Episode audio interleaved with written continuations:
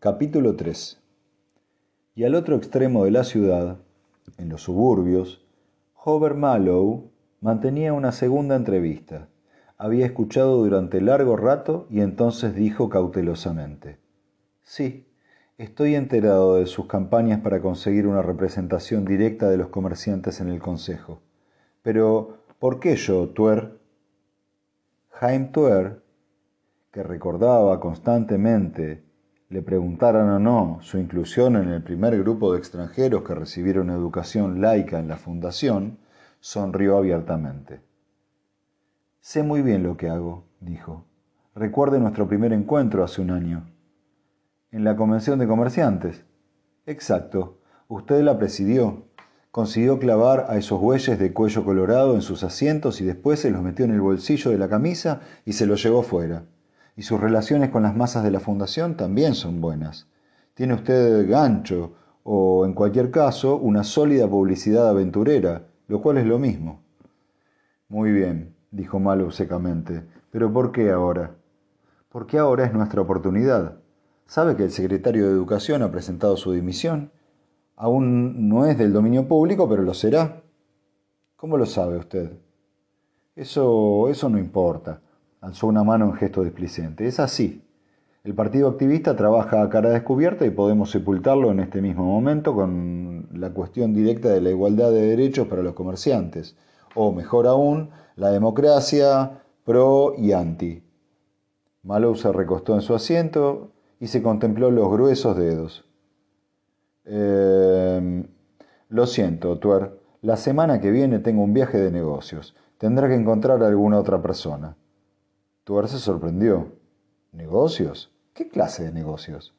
Secretísimo, de prioridad triple A. Todo eso... Todo eso, ya sabe. Tuve una charla con el propio secretario del alcalde. ¿Esa víbora, Sat? Se excitó Jaime Tuer. Es un truco. El hijo de un navegante quiere desembarazarse de usted. Mallow. Espere. La mano de Mallow cayó sobre el puño cerrado del otro. No se ofusque. Si es un truco, algún día volveré para vengarme. Si no lo es, su víbora Sat está en nuestras manos. Escuche, se aproxima una crisis Seldon.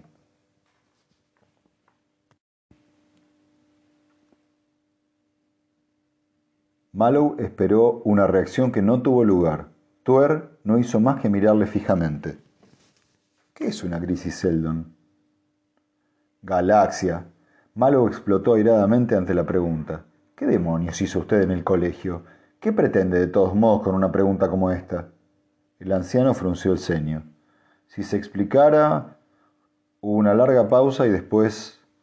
Se lo explicaré. Malo bajó las cejas y habló lentamente. Cuando el imperio galáctico empezó a decaer en los bordes de la galaxia, y cuando los bordes de la galaxia cayeron en la barbarie y se desintegraron, Ari Seldon y su banda de psicólogos fundaron una colonia, una colonia, la Fundación, en medio del desastre, para que pudiéramos incubar el arte, la ciencia y la tecnología y formar el núcleo del Segundo Imperio. Ah, oh, sí, sí, sí.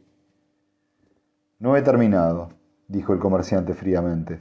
El curso futuro de la Fundación se trazó de acuerdo con la ciencia de la psicohistoria, entonces muy desarrollada y se arreglaron las condiciones de modo que trajeran una serie de crisis que nos hicieran avanzar con mayor rapidez por el camino que nos lleva al futuro imperio.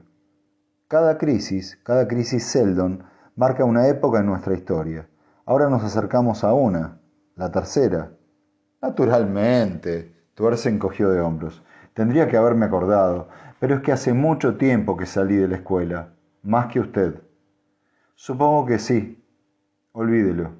Lo único que importa es que me envían fuera en pleno desarrollo de esta crisis. No es necesario decir lo que ocurrirá cuando regrese, y hay elecciones para el Consejo todos los años.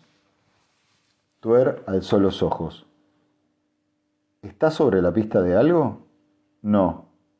¿Tiene planes concretos? Ni uno solo.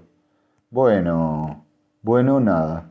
Harding dijo en una ocasión, para triunfar el solo planeamiento es insuficiente, también se debe improvisar. Yo improvisaré.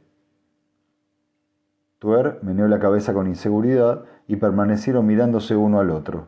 De pronto Mallow dijo, Le diré lo que haremos. ¿Qué le parece si viene conmigo? No me mire así, hombre. Fue comerciante antes de decir que, me, que había más excitación en la política, o por lo menos esto es lo que he oído. ¿A dónde va? Dígamelo. Hacia la abertura guasaliana. No puedo ser más específico hasta que estemos en el espacio. ¿Qué dice? ¿Y si Sat decide que me necesita donde pueda verme? No es probable. Si está ansioso por desembarazarse de mí, ¿por qué no también de usted? Además, ningún comerciante saldría al espacio si no pudiera escoger su propia tripulación. Yo llevo a los que quiero. Hubo un extraño brillo en los ojos del viejo. Muy bien, iré. Alargó la mano. Será mi primer viaje en tres años. Mallow asió su mano y estrechó la del otro. Bien, muy bien. Y ahora voy a reclutar a los muchachos. Sabe dónde está la estrella lejana, ¿verdad? Preséntese mañana. Adiós.